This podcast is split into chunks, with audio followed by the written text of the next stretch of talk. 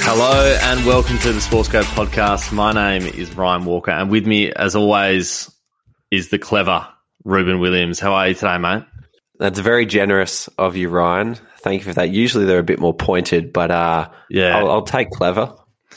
I just thought, you know, you're a pretty clever guy, and thought I'd pump your tyres up a bit tonight. So, you are looking extraordinarily handsome tonight. Thank you. I actually looked like a caveman not long ago.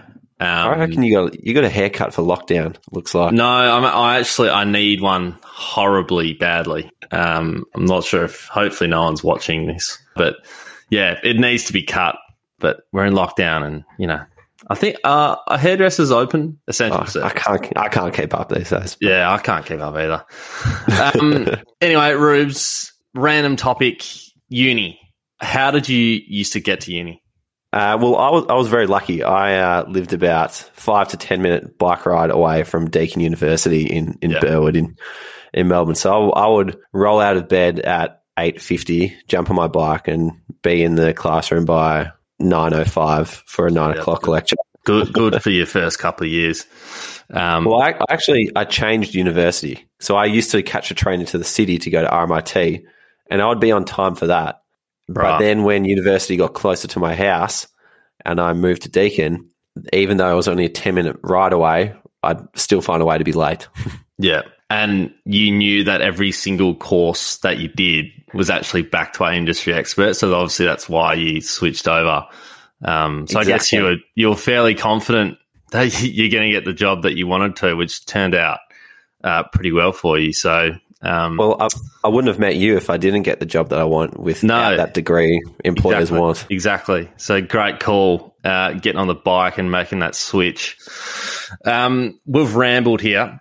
So, firstly, thank you for listening. Let's get cracking on this one. Firstly, if anyone wants to chat online with us around the podcast and what we're doing, any of the guests we've had on, just hit us up on LinkedIn. We're here to chat. We want to hear from you all. So, flick us a message. Jump into the LinkedIn DMs, whatever you need to do. Huge time in sport at the moment, Rubes. Olympics is on. Have been waiting for this for years. I can't even remember the last Olympics, but I love this time. 2016. Yeah. I 2016. Yeah. It seems so far away, but we're finally here. I feel like this one is just... What were you doing in 2016? 2016. I was working at Revo Sports, and I was working for Dollar Shave Club. And I reckon... I would have been planning almost to come over to Melbourne at some point. Mm. So, great times. One of the great organisations, Revo Sports and Dollar Shave Club, one of the fantastic organisations. Tonight, we've got Bianca Hunt on board, which is a huge guest. We had a fantastic chat with her. What are some things that stood out for you? Well, just to... vast range of different experiences, Ryan. Like, she has had a career that's spanned a number of different industries and a number of different roles, and she's only 25 years old. Like, she's worked at Commonwealth Bank. She's worked at SBS, Special Broadcasting System Service.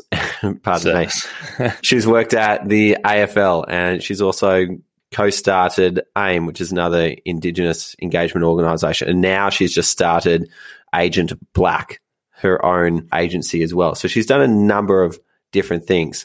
But one of the things that stood out for me is, why on earth did she leave her job at the AFL? Yeah. Like, the whole purpose of this podcast is so people can get into places like the AFL, and she's packed up after 8 months. Now, she's got her reasons, which she explains, which are absolutely valid, but she's a great person to learn about when is the right time to make a career change and how to do it.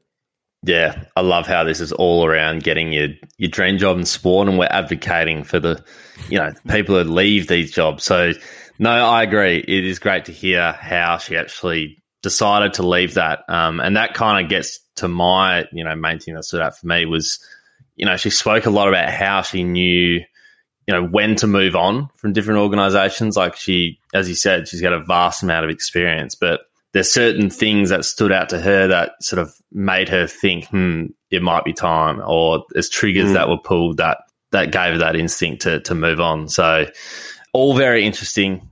Bianca is an absolute ripper. So enjoy this chat with Bianca and make sure you grab a pen because there's plenty to note down. Bianca, welcome to the SportsGrad podcast.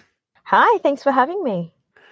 Bianca, this podcast is built on how to get a job in sport. However, we want to kick this off a little bit differently tonight because what stood out to me last time we spoke was your ability to know when it's the right time to move on from a job and to say, you know, thank you very much and leave and take on the next thing. So I was wondering if you could start by talking about some of your professional experience and if you have a favourite resignation from those experiences. Yeah, cool. So I suppose I've worked... What opening question, can I just say? Yeah, that... Absolute ripper. I can't get in trouble from this. So. Yeah, so the floor's yours. No, it's definitely a great question. It's a difficult one. But in saying that, I suppose across my short period of time, like I've been working, I think now officially for 10 years, which is a weird one because I'm only 25 and starting my career, like I was, you know, working at KFC in hospitality. I was AFL umpiring. That was kind of my start to what it was like to work. And prior to that, I was doing a lot of like community work and just volunteering and being out and about doing that sort of stuff. And I suppose as it progressed and as I got older, when I was in school, I had done a traineeship. So I was working for CommBank at the time. I was a teller working in the banking world. I had no clue what happened in banks other than they give you money and you put money in there. And probably didn't have the best interview with the manager, I can guarantee, because I didn't do my research. And I was just like, I don't know what I'm meant to do. It kind of scared me, you know, like I was just like, you just asked me what a bank does. Like, obviously, you just come in here, you get money, and then you leave. Like, that's it. And so, yeah, that was a really interesting one. So I took a day off in my year 11 and 12 every week to go in and work there whilst I was also working for KFC, whilst I was studying for school as well. So I kind of just did a bit of that. Then I did a bit of kind of youth parliament sort of stuff. So I really wanted to diversify my skill set from a young age. And I think that was very much from seeing my parents. They were both young parents, but Dad was the first in our family to go to university. So I always had that ambition to go to uni, just didn't know how I would get there because I wasn't really academically inclined. At the time, I felt like school was really difficult and I didn't have a lot of people around me that believed in me other than my family. And that's important to have your family backing you because there's other, you know, people that have the opposite where they have external people and then the family not backing them. And, you know, so it was a really unique, I guess, experience. And then post that, when I went to study, I did business management and creative industries entertainment. So very different sort of world. While I was studying, I started my footy career and playing women's footy, which, and when I say footy, AFL, because everyone wants to be technical on that, but I've always known it as footy. So played AFL for about 5 years. And during that time, I was working again in corporate Australia, working for CommBank as an intern, and then moved into non-profit. So I kind of had a bit of a mix across the industries and then kind of found this mix of my skill set when I came into media. So I started working for SBS and I was working in their corporate affairs team, and that was more my business side because I was good at the business stuff and I pushed all of my creativity aside for so long that it was really difficult to come into it. And then when I broke the industry, I suppose I kind of, people saw a bit of a spark in me and thought, hey, she'd be good on a screen. And it's almost been 2 years to the date that I actually made my debut on television as a co-host. I didn't know what I was doing really. I had a personality and apparently you can't train that. So it made sense for me to come in. All the other skills when it comes to being on a screen or, you know, being behind a desk as in a radio, it really comes down to your personality and then you can teach that skill set, right?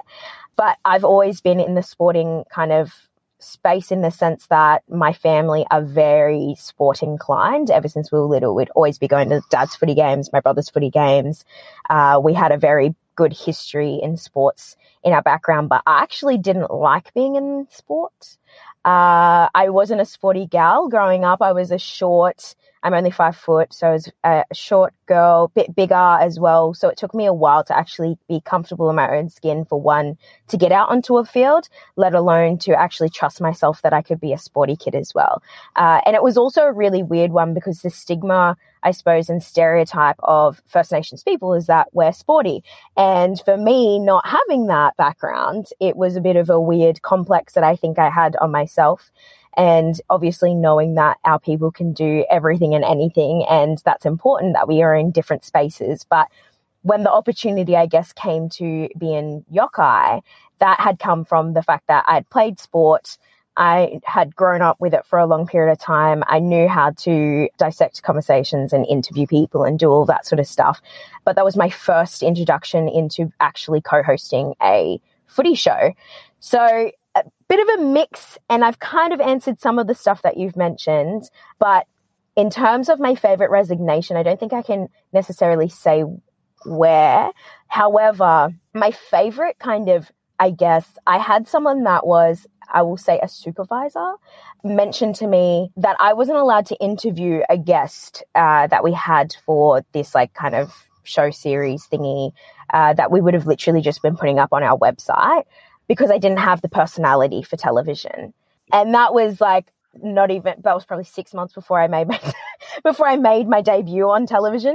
So I found that quite interesting because when I was resigning to say, hey, I'm actually going to work for a broadcaster, that was probably my favorite resignation, I think. And then there was another one as well where I think the CEO kind of got a sniff that I was leaving, even though I had nothing really to do with that person.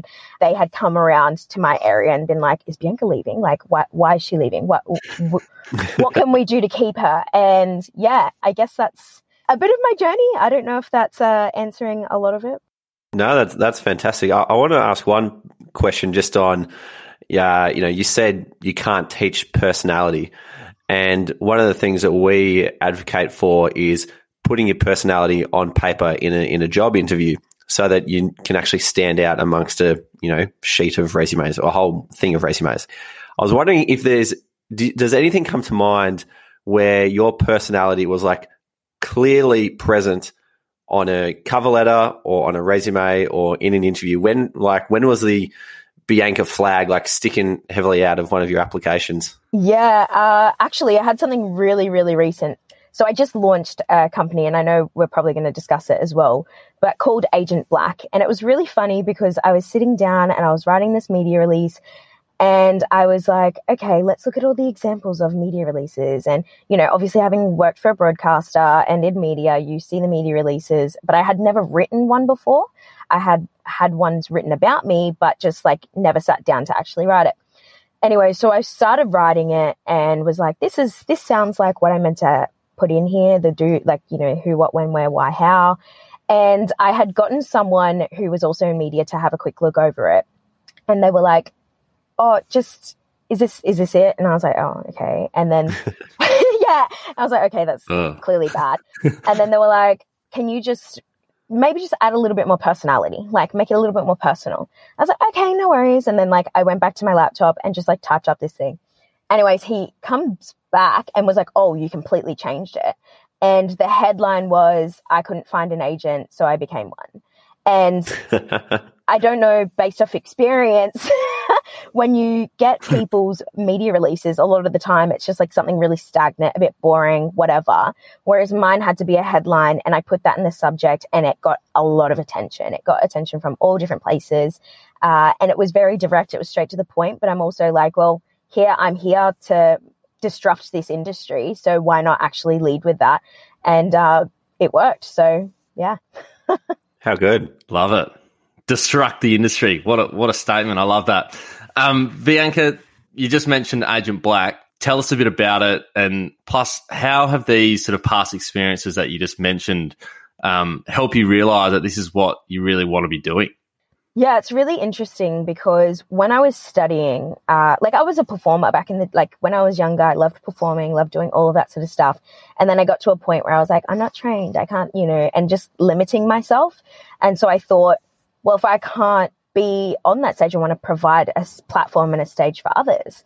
Weirdly enough, I happen to be the person on the stage because if you can't see it, you can't be it. There wasn't a lot of First Nations people on our screens. There still isn't. I think there's only like 1-2% that's across the country, you know, and we're quite a small group of people and we need more of us. And the only way that we're going to get more of us is by having more of us present and seen and in different spaces across media is really important.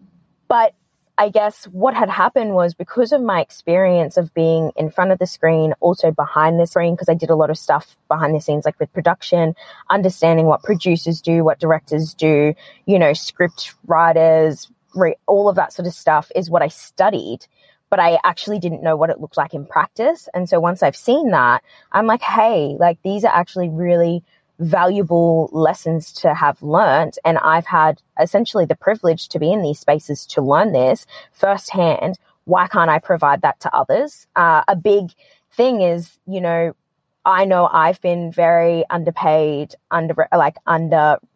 disrespected at times as well. And it's just that sort of thing where people can push the whole, you're only this age or you're this or whatever that is, and they're putting those limiting beliefs on you.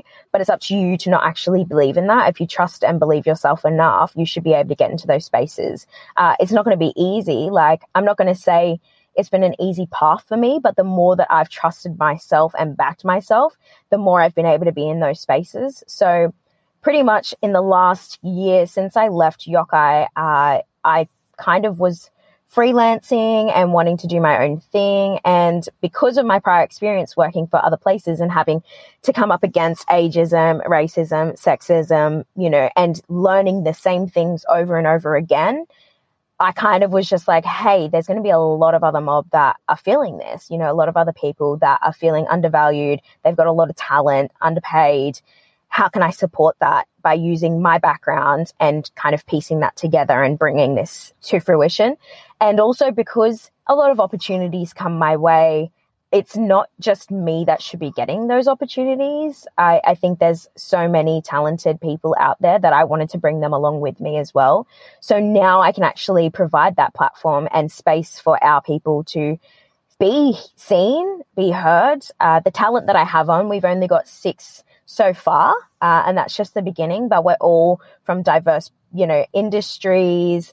We all are from different parts of the country, and we also all have different social following, which is an important one. So a lot of the talent people would have seen being like, oh, they might not have a massive profile, or the things that have become of value as of the last 2 years in terms of influences and having a social media following and all of that sort of stuff, not always correlates to your actual talent. And so we're trying to find that medium where it's like, okay, we've got the people that have that social following, we've got the people that have the talent and skills, expertise in the background. How do we bring those together and actually provide that in a safe way for our talent to feel like they can engage with mainstream media and people, but also for mainstream media and organizations and corporations to be able to come to us and say, hey, we're looking for someone with X, Y, and Z, and we can actually partner them up with the right people. Bianca, from all those different experiences that you've had, it seems like you've learned what you needed to, what's been able to, you know, taken things from each of those that have been able to help you go to the next one and the next one, to the point where you're now running your own business, which has got this collection of skills from your previous experiences.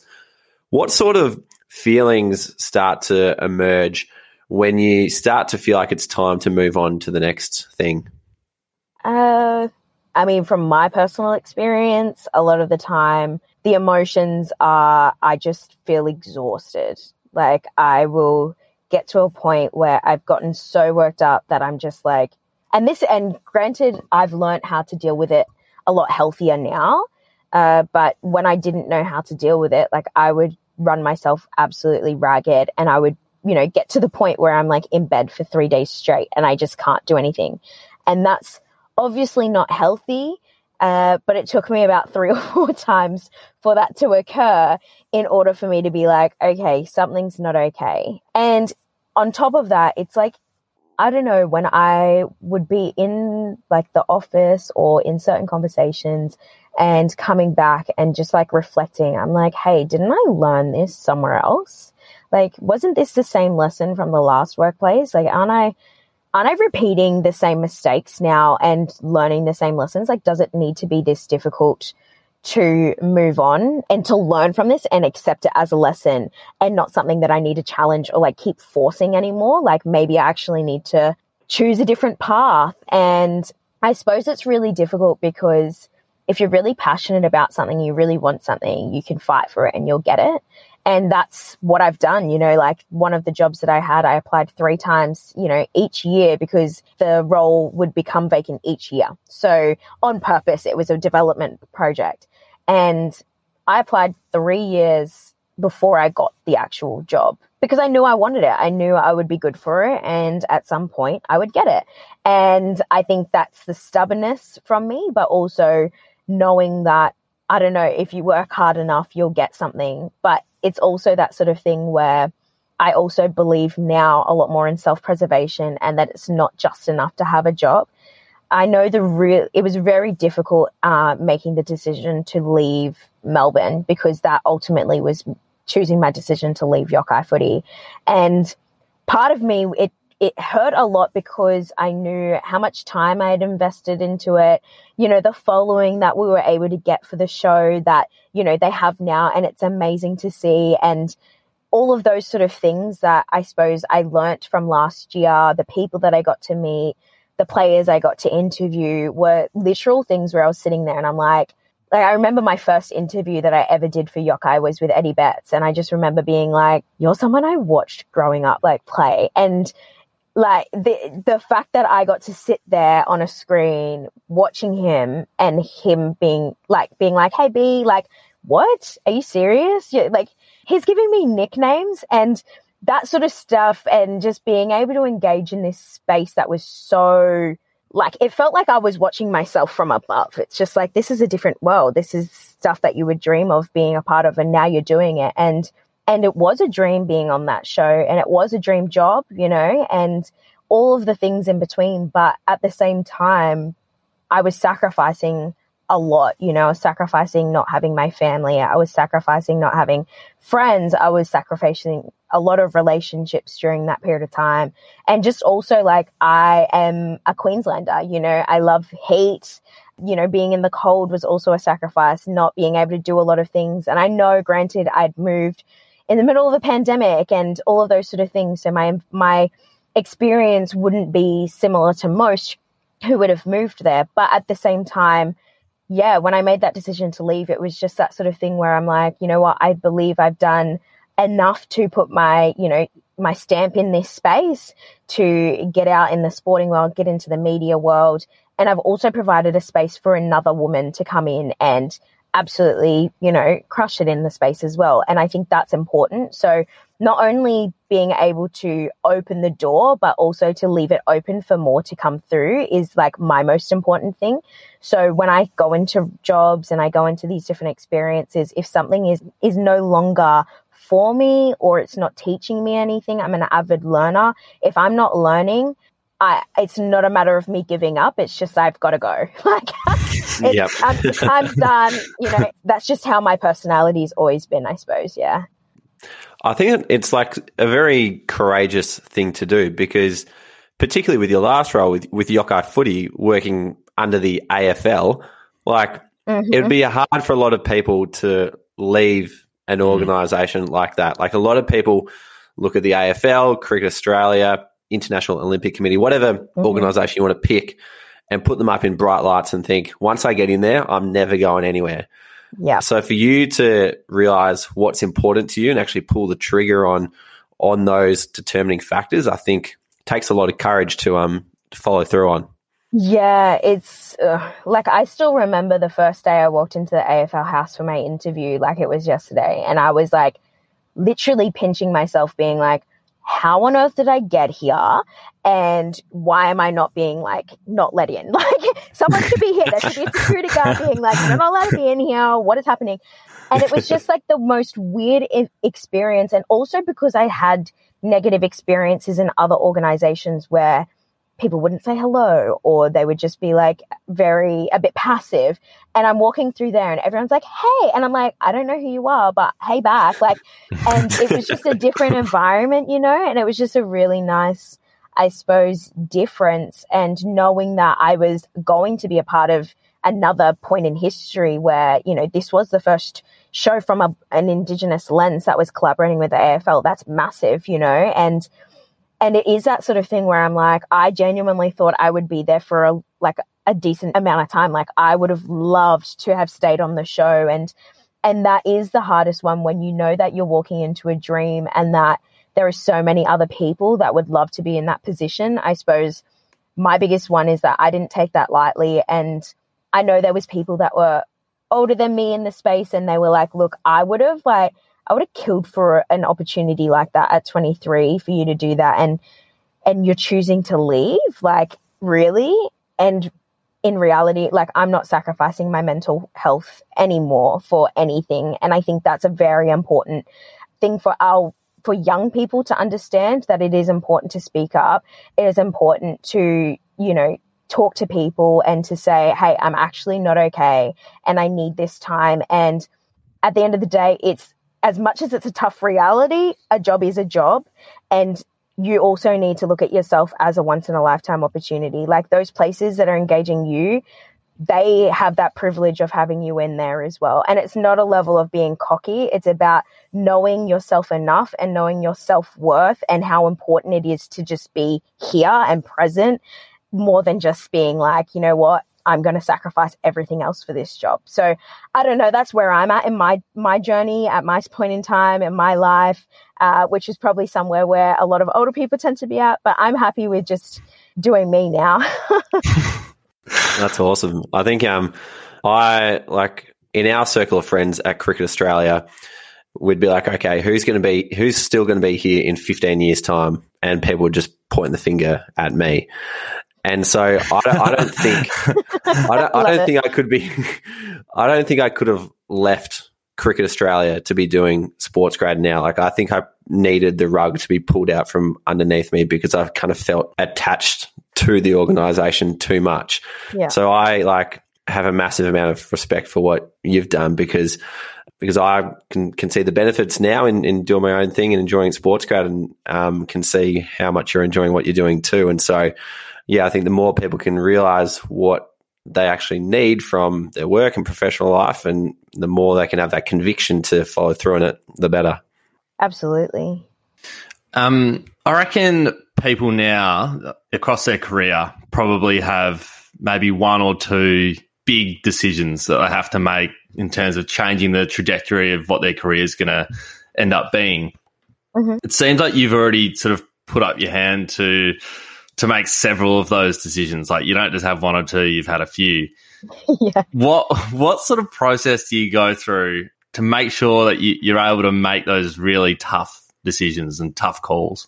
Yeah. People probably think I'm really unstable at this point, right? I was like, what have I done? Yeah, it's weird because I feel like I've had like 10 career changes in like my lifetime already, which is really weird.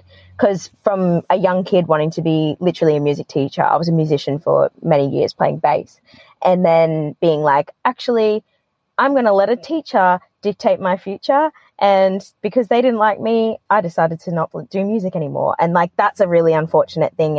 And I decided after that instance with that teacher that I would never allow someone to make those decisions for me again.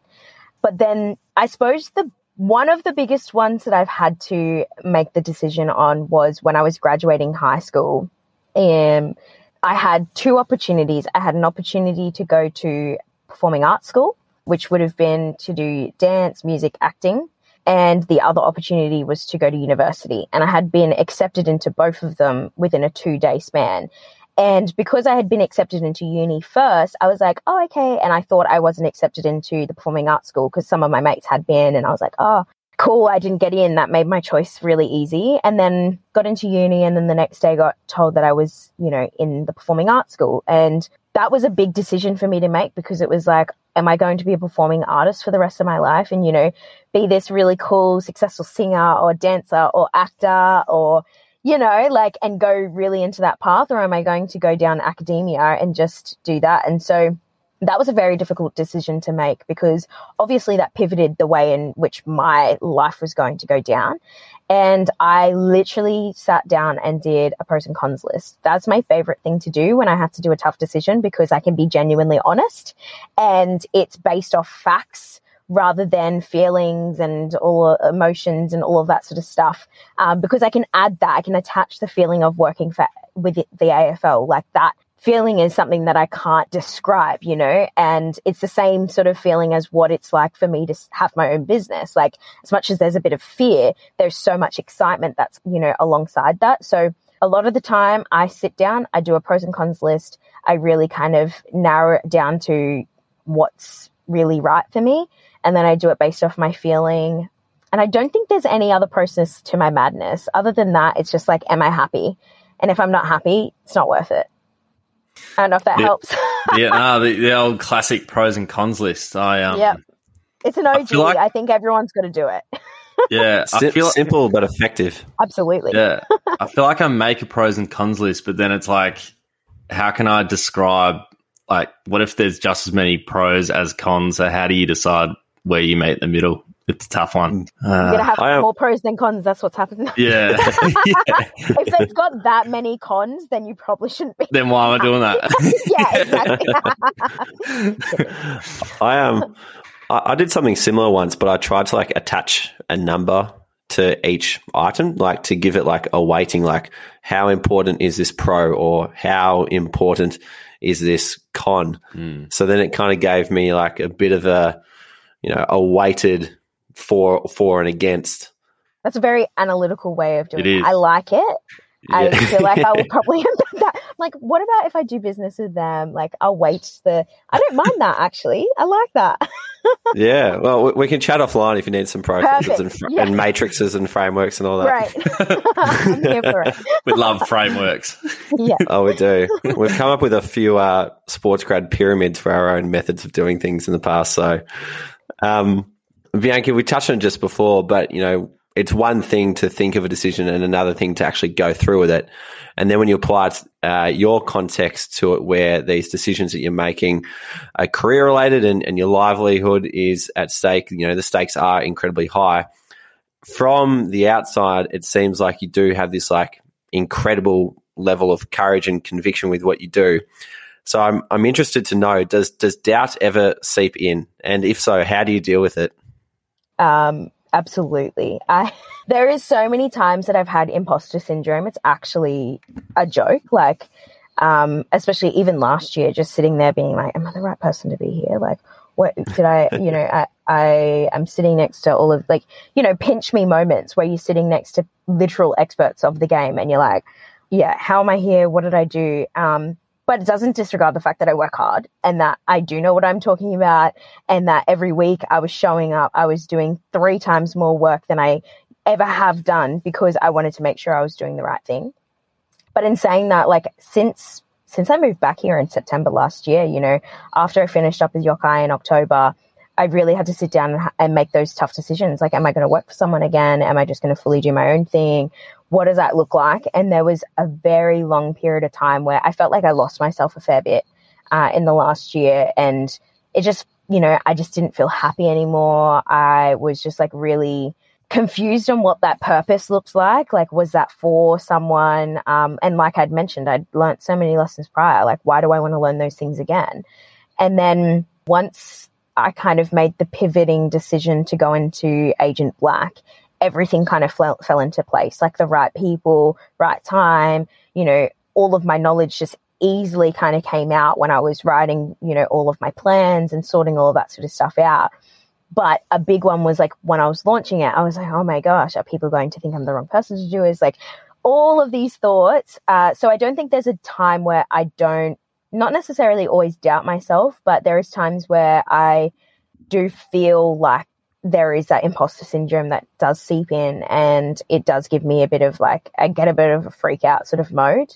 But how I deal with it a lot of the time is like breathing. Like a big one is just like actually sitting, being with myself, understanding my thoughts is a massive one, because it's like, am I am I this feeling or am I just feeling it? Like, am I sad or am I just like feeling sad in this moment? Do I need to let that pass through?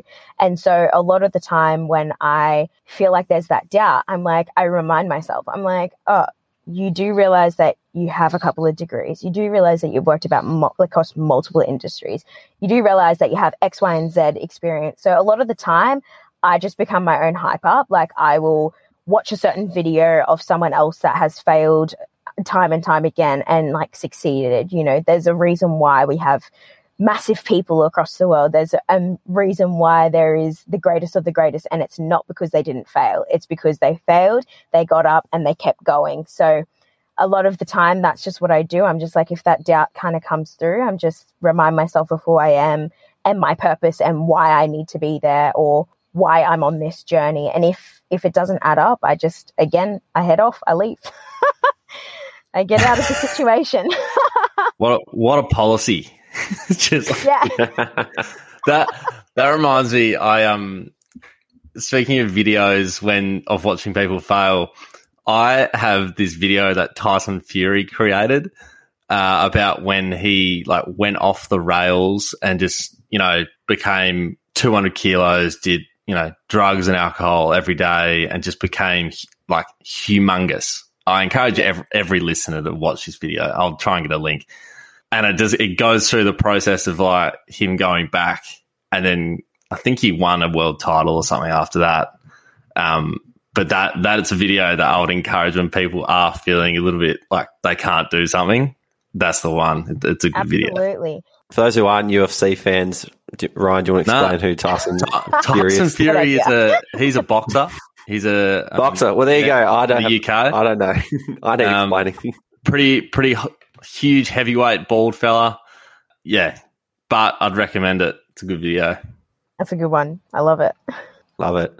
I used to watch replays of Cadel Evans' 2011 stage 21 time trial, where he came back from a minute and a half down against Andy Schleck to win the Tour de France. That was my pump up video. Yeah. Another one I've got is the 2012 grand final montage that AFL 360 put together. It's Sydney Hawthorne. I don't go for any teams, but it's the one where when Cyril and Lewis Jetta had that race on the side of the field. Yeah. Yeah. Unreal video, great montage. But it's funny how videos and music can kind of just pull us out of these little dark situations, isn't it? We could probably go on for hours about what videos we would watch, but we better not. We'll connect offline about them. Yeah. Yeah, perfect. Bianca, do you recall any sort of pivotal conversation that you've had at times when you've had a big career decision to make, or you've had a huge, you know, a moment in your career that you need to work out? And is there anyone that you have turned to in the past, and what questions did you ask to basically navigate through, you know, trying to make a huge decision? It's interesting because I'm the sort of person that will kind of speak out what I'm thinking to mates. I'll just, you know, kind of sit there and like, it's that sort of classic, like, am I gaslighting myself or am I not? Like, is this a real thought, or is it okay for me to feel like this sort of thing? And I tend to just have a bit of a conversation, and it tends to be just like a bit of an open conversation with my mates. And then what will end up happening is that I'll literally sit and like decide by myself what that decision is and not really tell anyone, and then do it. And then all of a sudden they realize I'm in a new job or I'm somewhere else. So I tend to be quite silent about my moves for intentional reasons. There are people that want to see you fail, and there are people that want to see you succeed. You tell the people that want to see you fail, things will happen. And it's sad to think like that. But at the same time, realistically, my opinion to me matters a lot. And it's not like I don't sit there and ask for opinions and stuff, but I'm the only person that really knows what's right for me. And what other people's experiences and ideas can be valid for you, and you know, you could resonate, I suppose, to different stories and opinions and, you know, amazing people that you look up to or whatever. But at the end of the day, you're the one that has to live with you and your decisions. Everyone else technically can be optional, and that's the sad reality, is that people will come into your life and will go from your life. And there are people that have been there through the transition periods across my career who are no longer, you know, mates or no longer people that I talk to, but they were really supportive in those decisions.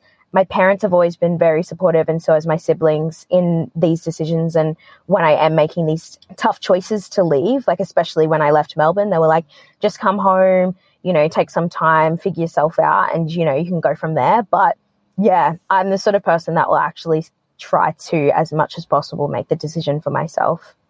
I don't know if that helps or if that's like a selfish way of thinking, but no. Well, I think the really good part is that you are having those conversations naturally with the people that you normally talk with. It's not a big thing for you to feel like, I've got a decision to make. I need these questions answered. Therefore, I should go to that person. Like, yeah, that kind of adds to the significance of the decision and probably can create more overwhelm. Whereas for you, it's just like, I'm chatting with these people. This is what is on my mind. This is what's important to me right now. It's just going to come out naturally. They feed you back their input. You go away, process it, make a decision, keep going. Yeah, it's that sort of thing where it's like when you come to your mates with a problem, and it's like I tend to, when my mates want to come to me with a problem or something like that, I'm like, do you want me to give you advice or do you just want to rant? Because like, happy to like sit here, hear you out, don't care. I won't give my opinion. I'm just someone that will listen to you and validate you as, you know, someone to have a discussion with. Or if you actually want advice from me, then I'm a very straight out person when it comes to advice. Like a lot of my mates know not to come to me unless they really want something that's blunt with empathy. I am a very caring person, but I'm also very straight to the point. And they know that. So they will only come to me when they want that direct hit of, but he's going to tell me straight. But yeah, I think it's important because when we're having these discussions, you actually kind of start to realize, hey, it's not that uncommon and my mates are going through this too. And it's okay to express these thoughts and feelings and to have that safe environment to do so, because not a lot of the time you feel like you can do that in the workplaces, which I encourage people to, if they feel safe, to do those. But if you don't, having someone else outside of the scenario, not knowing all of the things, they can kind of give a bit more, I don't know, judgment that you might want to hear or, yeah, but it's something that I've had to learn across time, because when I allowed people to give me opinions, I took them on and then I made the wrong decisions for me. And that's where I learned that lesson, where I had to do it myself. I was just going to ask, where does that sort of independency come from? Look, I think it's from both my parents, to be honest. Like, they both met as teenagers. Like, mum was, I think, 15 and dad was like 17 or something when they met. So they were very young. They started a family very young as well. And so they had to make a lot of decisions together, but also individually, to support us as a family and to kind of get there. And so for me, I'm also a middle child. Like, I have an older sister and a younger brother. There's a big stigma around middle childs not being seen. It's a fact. So, you know, I would always I'm a middle child. Yeah, it's just like, oh, okay, why does the like, my brother always got the attention. But anyways, that's another story. And it's just that sort of thing where, yeah, I think because it was like that, I was like, okay, well, I'm going to try this. I'm going to do this. And I think because I've always been the quirky, creative kid in the family, I just didn't really hesitate from putting myself out there, even though people were trying to like hold me back from that. I was just like, no, I just want to push myself. I want to try this. I want to do that. Yeah, because I get bored very easily, which you can kind of tell with how much I talk. Well, you said to come to you if anybody needs hardcore straight advice. We've got a couple of hard to the point questions to wrap up, Bianca. The first one is, what is the number one skill you wish you had when you were 20 years old that you've got now? It's interesting because I feel like I had it. It's just I didn't know how to not control it, but how to use it at my best ability. And that's storytelling. It's something that's innate to my culture, which is pretty incredible. To be a part of a culture that the oldest storytellers in the world is something that not only I should be proud of and our mob should be proud of, but people across Australia should be proud of. And it's something that I didn't know how to necessarily tap into as much back then, whereas now, especially from just like lived experience and growing up, a lot of the time when I've asked elders for advice or you know, just asked a question, they will tell me a story rather than giving me an answer. And if you ever have the mentor or like even the coach philosophy, like when you're out and you're on a field or whatever and you go off and you do a drill, your coach will pull you back in and say, hey, what I really loved you doing was, you know, your intensity, how you got to the ball, whatever that is. What I want you all to do now is, you know, more accuracy or whatever it is. Like, you know, they'll give you those things to work on. That's the coaching sort of way of things. Whereas a mentor will, you'll go up to a mentor and ask them a question and they will come back to you with like another question or a story. So you have to figure it out yourself. And that's very similar to how I've learned. So when you ask me a question, I might not necessarily answer it straight away, but I might give a story. So it's still straight to the point. But yeah, storytelling's my favorite. There's a theme coming through tonight, and that is straight to the point. It's straight coming through loud and clear. I love it. Bianca, to finish off our second hard-hitting question, it's not that hard-hitting, but just quite to the point, and that is, what's the number one thing you would tell your 20-year-old self? There's a lot, and I just think it's more when it comes to that. It's hard because I'm like, I made the right choice at 20. I made the right choice to not invest in, you know, like not in relationships and to focus on my career. And as much as that is hard, like that is a big sacrifice to focus on your career as a young person.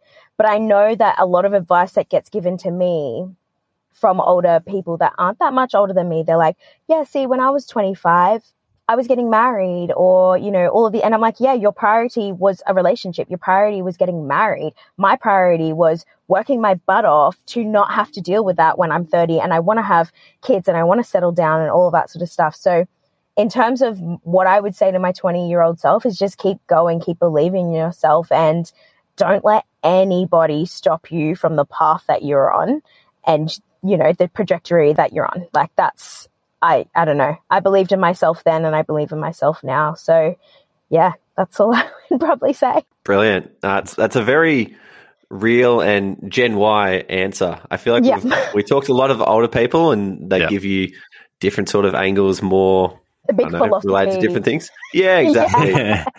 That is a, very modern day answer. I like it. I would hope so.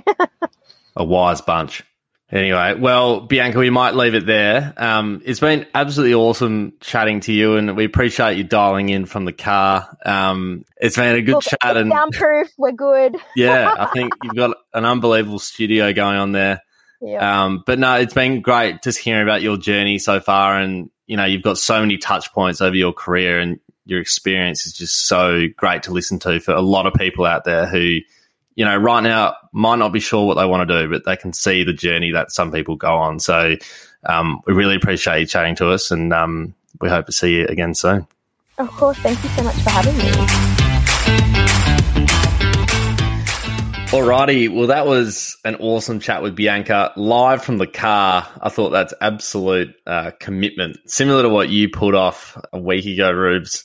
We're proving that you can pod from remote locations. So anywhere you need to be, we can always do it. It's the medium of the future. It is. It is. So what did you take away from Bianca there? That was absolutely awesome to chat to her. Yeah. No, she was sensational. And so she's made a lot of big decisions, a lot of big calls. When you got to make decisions, you need some things to kind of hold on to that give you a reference point to be like, does this work for me or does this not? And so for Bianca, she knows very clearly what she needs to be happy at work.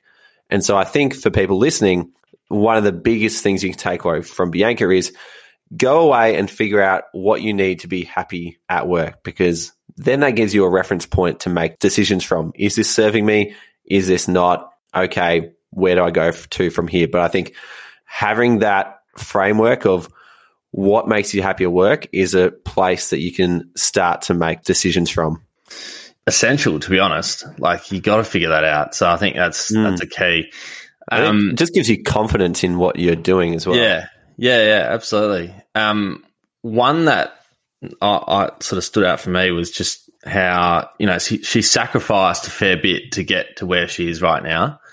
And she mentions when we spoke to her, you know, I gave up relationships when she was a young person. And Like, that's totally fine, but it's also important to recognise that sacrifice looks different for everybody who wants to get into sport. It could be relationships. It could be footy on the weekend. It might be, you know, you can't play music or you can't do all sorts of things. I mean, hopefully you can, but it does require some sort of sacrifice. So that just kind of reminded me of that. And, you know, for a lot of people out there, they want to work in sports so much that there is that sacrifice that you have to make. So it was a good story. Really awesome. Definitely. Well, I think, like, for people who are young, the sacrifice is a choice. Whereas, like, for people who are in a job and a bit older, they kind of don't really have a choice. Like, we talked with Christy Collier-Hill the other week. She doesn't really have a choice about whether she can go out for dinner and drinks with her friends because her job as general manager of the Deakin Melbourne Boomers requires her to still be doing these things. Yeah. Whereas when Bianca's growing up and when people coming through university are growing up, no one is saying to them, you have to be working right now. It's up to them to make that decision. So I think, you know, being conscious of the fact that you have to make a sacrifice at some point to allow yourself enough time to do the work to get to the level you want to be is a really critical point. And Bianca's a perfect example of someone who's now enjoying the fruits of that sacrifice. Yeah, absolutely. And the last thing I'll say is, you know, for those times when you might be feeling like you can't do something or you shouldn't be somewhere or you've failed and you want to get back up again, there's a great little segment in there that we spoke about, inspirational videos, and I'm just going to reel some off right now for those listening to get involved in. And they all involve sport. So here we go. I'll name three. There's one which is Tyson Fury. It's an inspirational video. I'm sure if you typed into YouTube Tyson Fury inspiration, it'll come up. He's a boxer, not UFC fighter, He's right? a boxer, not a UFC fighter. Number two is the 2012 grand final montage by AFL 360 or Fox Footy. I would highly recommend the following three grand finals if you want a better one. If you want to be bored out of your brain, feel free, but I wouldn't. And the third one, I don't like to pump this man up because everyone knows who this man is, but Conor McGregor also has some really good inspirational videos on YouTube. And there's a bit of a martial arts theme, isn't there, to those three routes? But yeah, there's I'm starting to get a perception of you as a martial artist. No, there's just three that are in the bank ready to go to at any moment should we need some inspiration. So yeah, enjoy all of those. I'm sure, Rubes, you'll be watching those tonight in bed, no doubt. All right, well, let's wrap it up. That was awesome. Pretty happy walking away for that interview. Bianca was fantastic to speak to. So thanks for listening to those at home. Hit us up on LinkedIn. My inbox needs a few more messages, Rubes. I know yours will be getting smashed at the moment because you are the LinkedIn king, but in all seriousness, get in touch with us if you want to chat through anything relating to jobs in sport in general, any of the guests we've had. We'd love to chat to you. So thanks for listening, and we'll see you next time.